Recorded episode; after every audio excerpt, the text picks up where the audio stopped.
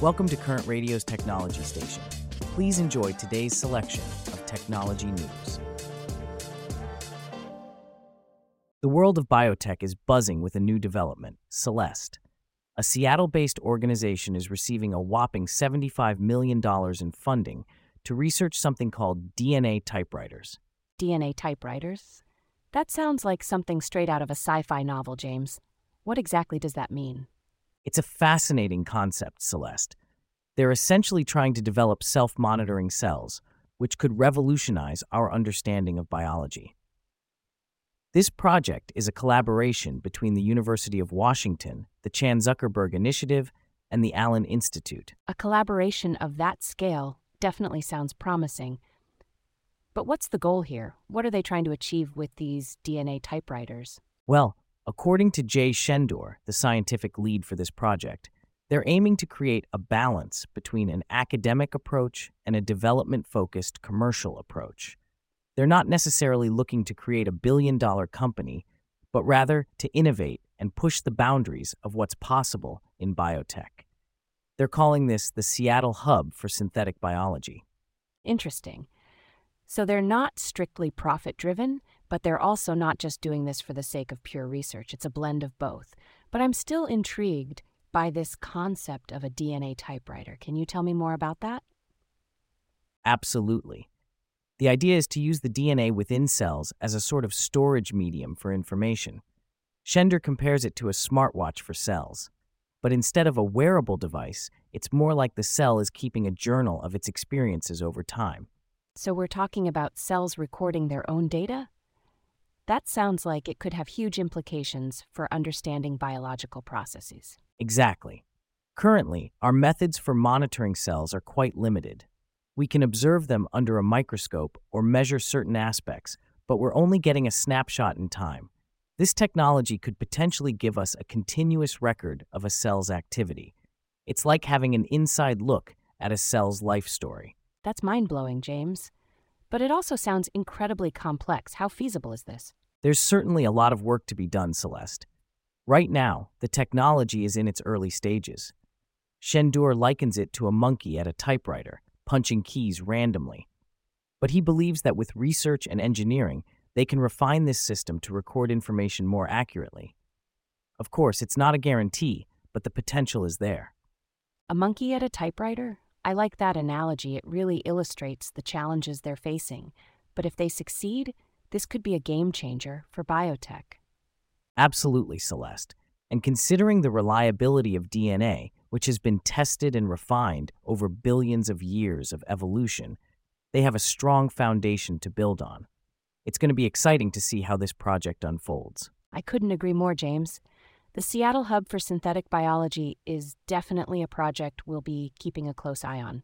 From the promising world of synthetic biology in Seattle, we now turn our attention to the darker side of technology. There's a new development in the field of cyber espionage that's causing quite a stir. A serious case involving two hackers linked to Russia's FSB has been making headlines recently. Let's delve into the details. Now, Celeste, let's talk about a serious cyber espionage case that's been making headlines. Two hackers linked to Russia's FSB have been indicted by U.S. authorities for a long running campaign targeting government officials. Right, James?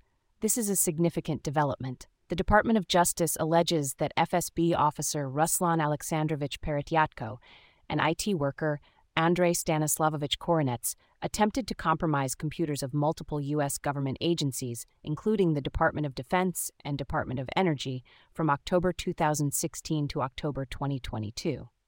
And it wasn't just U.S. agencies, was it? The indictment also alleges that the hackers, known as the Callisto Group, targeted military and government officials, think tank researchers, and journalists in the UK and elsewhere. They used sophisticated spear phishing emails, which purported to come from email providers suggesting users had violated terms of service, right? And these emails contained malicious domains created by the Callisto Group to harvest victims' credentials. Exactly. And this allowed the conspirators to gain unauthorized access and take valuable intelligence from victims' accounts, including intelligence related to U.S. defense, foreign affairs, and security policies. And according to the DOJ, some of the information obtained was even leaked to the press in Russia and the UK ahead of the UK elections in 2019. Sounds like a classic hack and leak disinformation campaign. Right, and it's not just the US taking action. The UK government announced that it had detected sustained unsuccessful attempts by the FSB to interfere in UK political processes and had sanctioned Peretyatko and Korinets for their spearphishing campaigns.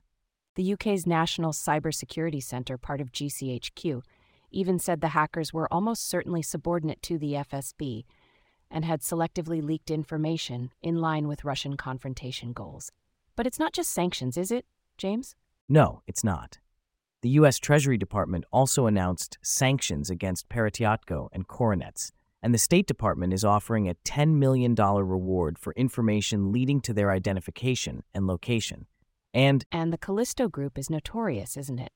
Known as Star Blizzard by Microsoft and Cold Driver by Google's Threat Analysis Group, they're well known for conducting long running espionage campaigns against NATO countries, particularly the US and the United Kingdom. absolutely. In fact, in May 2022, Google researchers attributed a hack and leak operation to the group that saw a trove of emails and documents stolen and leaked from high level Brexit proponents, including Sir Richard Dearlove, the former head of the UK Foreign Intelligence Service, MI6. It's a complex, layered issue that we'll be keeping a close eye on.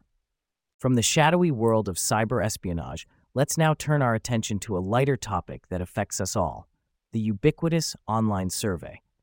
But what if these often tedious questionnaires could be transformed into engaging, even empathetic conversations? Let's explore how AI is revolutionizing the way we give and receive feedback. We've all filled out surveys, right? Most of them are, let's be honest, a bit of a chore. But what if AI could make them more engaging and Empathetic, right? I think I read about this. Are we talking about Trove AI? Exactly. Trove AI, started by Dinghan Shen and Yuan Shui, two software engineers from Silicon Valley. They're using language models like GPT-4 to create conversational surveys. It's a fascinating Hold on, conversational surveys. So it's like having a chat instead of just ticking boxes? right on, and it seems to be catching on. They've already got over a thousand users since they launched six weeks ago, and the user base is pretty diverse, from a London spa to a Boston school. But they're not the only ones exploring AI in surveys. Giants like Qualtrics and SurveyMonkey are also So what sets Trove apart? Well, Shen says they're looking to become more than just a survey tool. They're aiming to be a full on experience management platform, dealing with customer, employee, product experiences, and more. Plus, they're trying to strike a balance between being a SaaS platform and an AI tool. Shen describes it as being 80% SaaS and 20% AI. He sees Trove as an AI generated feedback loop from survey creation to analytics, ticket creation, and even CRM integration. That's a lot of features. But what about the recent issues with OpenAI? I mean, if they're relying on third party APIs, isn't that a risk? That's a good point, but it seems like they're aware of this. Shen told TechCrunch that they're rethinking experience management workflows in light of today's powerful large language model capabilities. So it seems like they're looking to adapt and evolve as they go. Interesting. So, we're looking at a future where AI not only helps us gather feedback, but also makes the process more engaging for the people giving that feedback. That's definitely something to watch. Speaking of AI, it seems like not all AI advancements are being received with open arms. There's a bit of a storm brewing in the tech world around Google's latest AI model. Let's dive into that. So, Google's new Gemini AI model has been making waves, Celeste, but not all of them good. Seems there's a bit of controversy brewing over the authenticity of their demo video. Oh, really? You mean the one where the AI narrates a sketch of a duck, recognizes shadow puppet gestures, and even tracks a ball in a cup switching game? The very same. Now, they did caution that latency was reduced and Gemini outputs were shortened in the video, but it seems the video isn't exactly, Wait, are you saying the video was faked? well, not entirely faked, but it wasn't a genuine live interaction either. The video was created by capturing footage to test Gemini's capabilities. They then prompted Gemini using still image frames from the footage and text. So, So it's not as real time and interactive as they made it seem, But the responses were generated by Gemini, right? Yes, but the issue is the speed, accuracy, and fundamental mode of interaction with the model were misrepresented. For instance, in the video, Gemini quickly recognizes a hand playing rock, paper, scissors, but in reality, the model must be shown all three gestures at once and prompted with a specific question. It's a much more than Engineered interaction? So it's not as intuitive as the video makes it seem. Exactly. And it's the same with other examples in the video, like when Gemini correctly orders a sketch of the Sun, Earth, and Saturn. In the actual prompt, the question was more detailed, asking Gemini to consider the distance from the Sun and explain its reasoning. So the demo was more of a best case scenario presentation rather than a genuine demonstration of Gemini's capabilities. Right. And while some might argue that it's all part of marketing, the issue is that the video was titled Hands On with Gemini and implied that the interactions shown were real. It's not clear if this was the Gemini Pro model or the Ultra version set to release next year. It's a bit misleading. Misleading indeed. If Google's aim was to inspire developers, they might have ended up doing more harm than good. Trust is a key factor in the tech world, and this could potentially damage that trust. Absolutely. The real test will be when the AI Studio with Gemini Pro is made available for experimentation. Will it live up to the hype, or has Google shot itself in the foot? Only time will tell.